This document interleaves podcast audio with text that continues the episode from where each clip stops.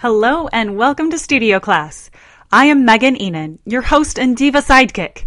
Wondering how to build your singing career and still make enough money to survive? It's not always easy, and we certainly didn't cover this during studio class at school.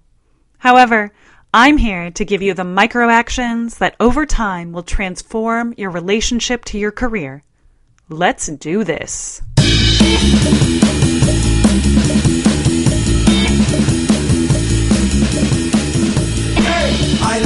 Music and I like to dance the cha-cha-cha. Hey, I like rock music and I like to dance the cha-cha-cha. Thanks for joining me for episode number one. This episode is brought to you by 29 Days to Diva from The Sybaritic Singer. If you are ready to truly maximize your diva potential, 29 Days to Diva is a course that is designed for you. Be one of the first people to hear about the launch in February 2017 by visiting bit.ly slash 29 days to diva. In this first episode, we're covering the beginnings of studio class as well as your annual diva audit. It is the first day of January, and you may be realizing that things are often easier said than done. In that first blush of 2016, many of us made those hastily scribbled lists of things that we would certainly accomplish this time around. Now, you may or may not have stuck to your New Year's resolutions like a tenor to a mirror, but something tells me that while the gym is getting a little more crowded, you haven't been spending quite as much time in your practice room as you thought at the beginning of last year. With that in mind, I'm starting studio class. I certainly support taking care of all of your resolutions, but together we'll be focusing on your arts career related goals. So this doesn't mean you need to stray away from your other responsibilities, nor start studying to take another theory entrance exam. Those Neapolitan six chords can take a hike. It just means that each episode will be focusing on a specific aspect of the singer life. I can't guarantee that listening to studio class will have you dying of consumption on the Met stage this season, but I can guarantee you'll be wiser and better prepared to handle your career whether that's more gigs or just a little more motivation to keep going. The opera field is fiercely competitive. It has been and will continue to become more competitive. That's a fact. But unlike studio class in school, we won't all be getting up to perform for each other. We're going to be competing with ourselves. We're going to be performing for ourselves.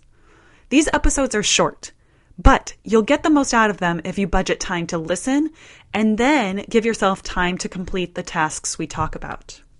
So here we go, on to Diva Audit. A good business, whatever its size, must keep good records to measure performance. As your star rises, it's important to take stock of where you are and the goals you have accomplished along the way. Studio class, like 29 Days to Diva, is all about those little challenges designed to help you create a mission, long term goals, and strategies. Make sure you're getting the most out of your hard work by asking two big questions. Number one, what little problems can I fix? And number two, what small or micro actions can I add to my daily life to instigate significant change over the long term? Today, I want you to complete your Diva audit if you haven't already. And if you want a way to walk through this, I created a handy downloadable ebook for you. You can find it at bit.ly slash diva dash audit. So D I V A dash A U D I T. After you're done listening, go ahead and download it. So the first part of our Diva audit is where do you make money? Who is spending their money attention, or energy on you and your craft.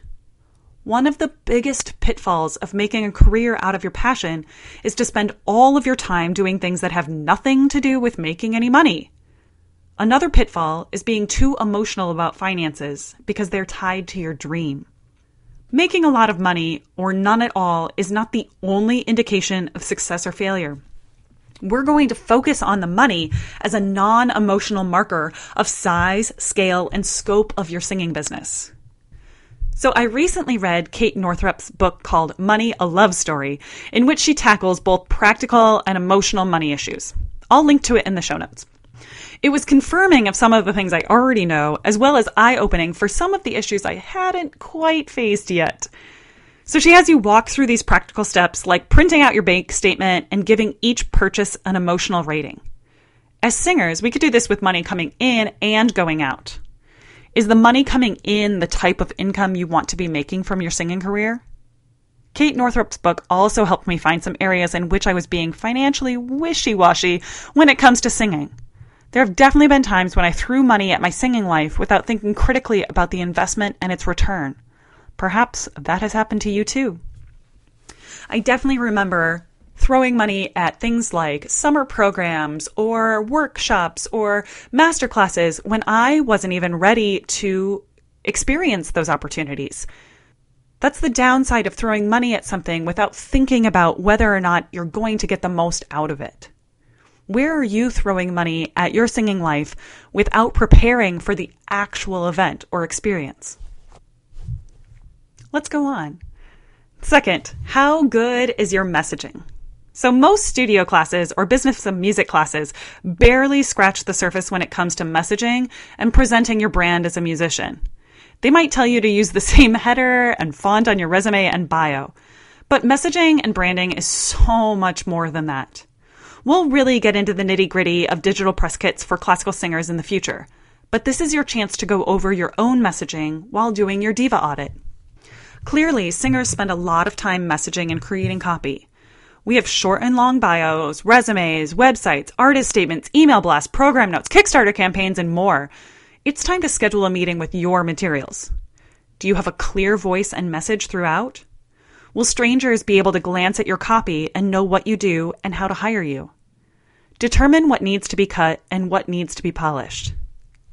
In fact, I did my own little feedback session on my website recently where I asked a bunch of people, I actually asked my email list to give me feedback on what kinds of branding and messaging I was putting forth with my website. And I got some pretty interesting responses, things that I had no idea that I was sending out to other people.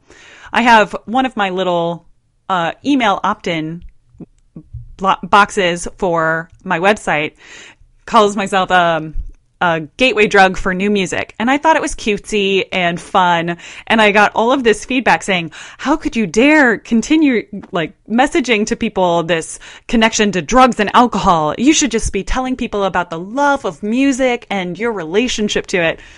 So needless to say, there are people that are going to think differently about the messaging that you're putting out there than you do when you're creating it don't let that stop you from finding your most authentic voice, but do think about what are the myriad ways that people could be interpreting this statement, and is that what I want them to be thinking?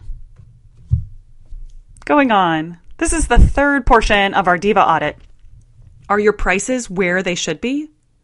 So, your gigs, lessons, and all of your income streams should be priced competitively. While I was living in Baltimore, I was trying to find a sub for a solo I couldn't sing with one of my regular choral gigs. So one of the singers that I turned to asked me, "What's the fee?" Of course, normal normal question. I told her and she said, mm, "I'd really love to, but I don't get off the couch for less than X amount." As a younger singer, it was the first time I'd heard anybody turn down a solo because of the fee.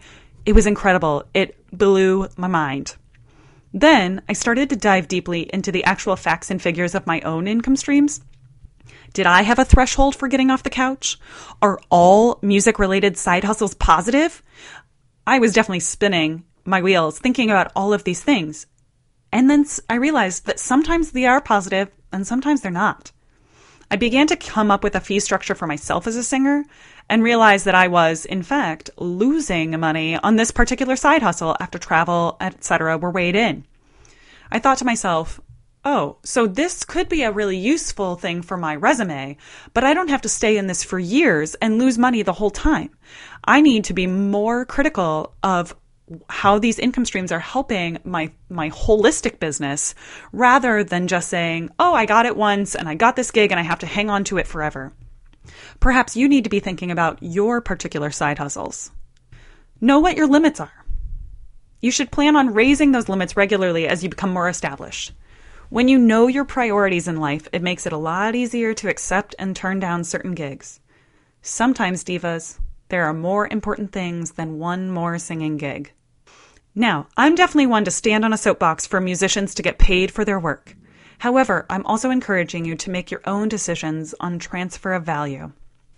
Value doesn't always mean currency, but don't let that be an excuse for not negotiating properly. I have this phrase that I developed with a friend called career pounds. And what you want to think about is getting the most bang for your buck or the biggest calorie bomb when it comes to getting the most out of your singing events. So career pounds are things like when you do a gig, do you have documentation from it, both audio and visual? Do you also perhaps have a reviewer there to critique the performance and get press for upcoming engagements? Um, career pounds can also be things like did you invite VIPs to come listen so that they can get a sense of how you work in a performance situation and then potentially hire you to sing in their uh, performances? So career pounds uh, really helps out with with transfer of value because you want to think about okay maybe there's not a lot in that paycheck from this upcoming gig but there's a lot of value in this upcoming gig so think about what kind of career pounds are you gaining by doing the gig? Sometimes it's money and sometimes it's not. Going on, number four, how are you marketing to existing customers? So, customers is obviously business speak, but change customers to impresarios, presenters, or directors in your mind for a moment. And how can you reach out to those companies for whom you have worked before and continue a working relationship? Do you have people that you really, really enjoyed working for in the last couple of years, but you haven't really had a chance to run into them or chat with them about what they have coming up? Now is a great time to reach out. Repeat engagements are a good thing in addition to new audiences. Understanding your core fan base is an important part of being able to expand your reach. Think about your core fan base not only as audience members, but other musicians that you work with or directors that have enjoyed working with you. You need to be kind of creating a list in your mind of people that are in that inner circle of your core fan base. So, do former directors know that you're still performing in the area? Or if you've moved recently, do you have any tangential connections that you could reach out to and say, Hey, I'm living in this area now and would love to catch up with you. Let's have coffee. So continue without being annoying to let them know you valued working with them before and would appreciate the opportunity again in the future. Now is a great time to do that, right? It's the new year. Perhaps you want to send out some new year email blast saying, this is what I'm up to. This is, you know, where I'm going to be performing next. Are you in this area? I'd love to get together. And that brings us to our fifth point, which is, are you tracking, monitoring, or testing enough? So singers are constantly testing their performance through auditions. The most important part of this section of the audit is learning from those results. So scan your Yap Tracker results or wherever you're keeping the information from your auditions and gather feedback from those experiences. Some factors to consider.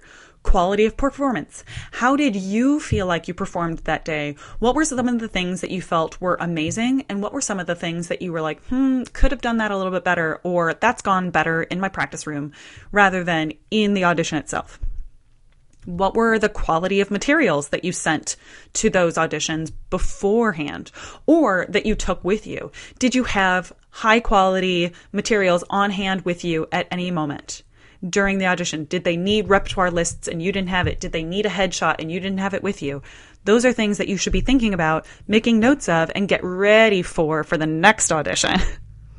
then, another important one is the cost benefit analysis of that opportunity take a look. Cost benefit can seem a little businessy speak, but cost benefit analysis of that opportunity is is this a high calorie pound, like career pound advantage opportunity, or is this low hanging fruit? Am I getting the most out of this, or is this just something to put on my resume or take up my time? And what am I really doing with this? Am I getting the most out of this? And think farther about what is your possible future with that organization? Is that an organization that you want to grow with? Is that an organization that's going to give you opportunities in the future? Monitoring the outcomes of gigs and performances is also important. Could you have turned a one and done gig into a more steady collaboration? Were you able to network with other musicians and new colleagues after the performance was over? Tracking gigs that are born from other gigs can help you identify your strengths as well as other potential partners. Finally, this is our last portion of the monitoring, tracking, and testing is test your repertoire and recordings. The first 10 seconds of your recordings are crucial. It's like the voice, folks. If you think about the voice where they are sitting in their little chairs with their backs turned to the singer, your repertoire recordings are like that. They're not seeing your face. They're just listening to you. You want the first 10 seconds to be a motion or moment when they hit their button and they say, that, that's the girl that I want singing this upcoming gig.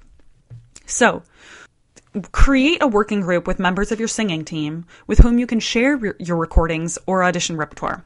Not sure what a singing team is? A singing team is think about the people that are closest to you that are are really encouraging of your singing career. People that also have a really objective sense of classical singing. So maybe your mom can't be on that because she thinks that you walk on water. So your singing team could have an element of, yes, you know, your mom it could be on that because she's the one that keeps you going no matter what. She's the one that keeps you going even after the darkest audition days.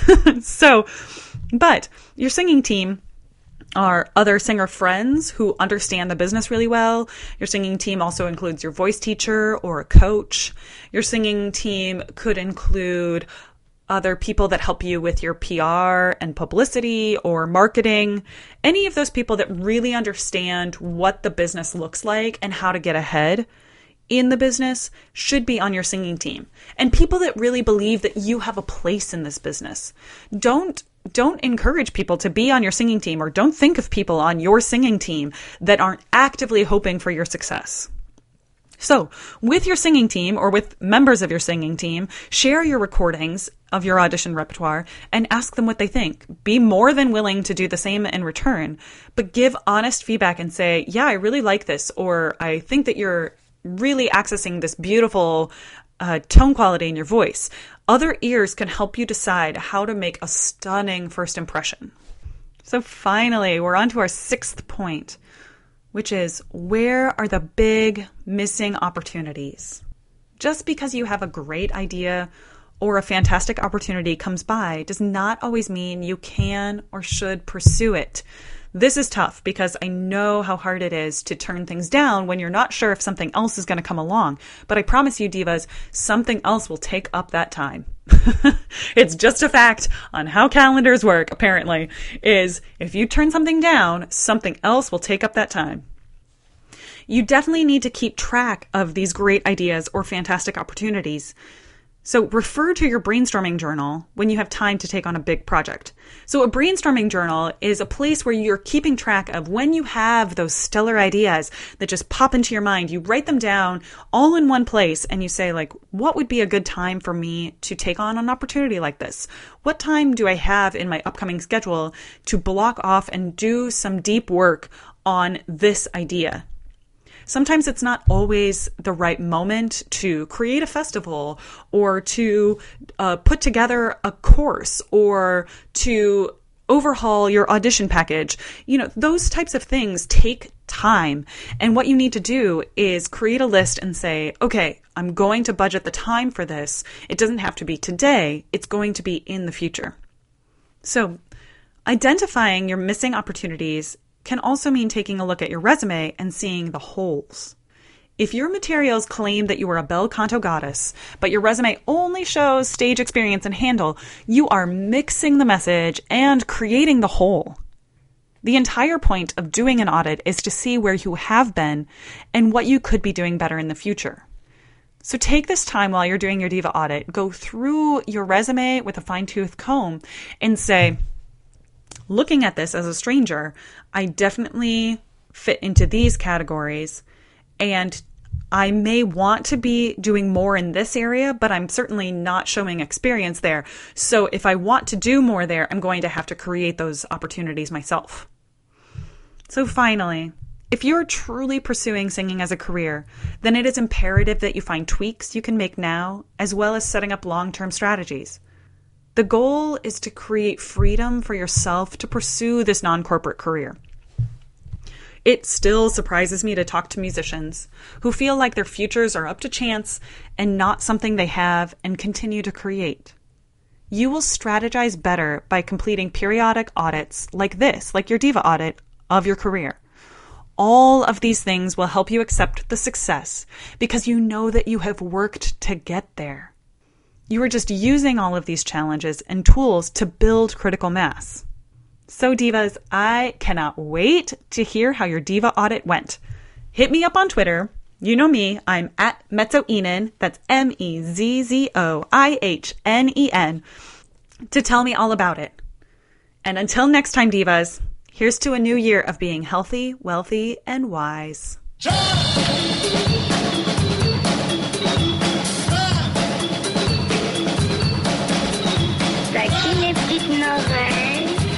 C'est à moi, C'est les à moi, C'est les à moi, T'as qui une cigarette c'est à moi. On n'arrivera jamais à rien comme ça. On tourne en rond, merde, on tourne en rond, merde, on tourne en rond, merde, on tourne en rond, merde. Il nous balade depuis le début, joue avec ton air. Oui, des instruments de musique de l'ancien. Faites le tour des luthiers et des antiquaires et louez-moi des flûtes à bec, des sitars, des viols d'amour.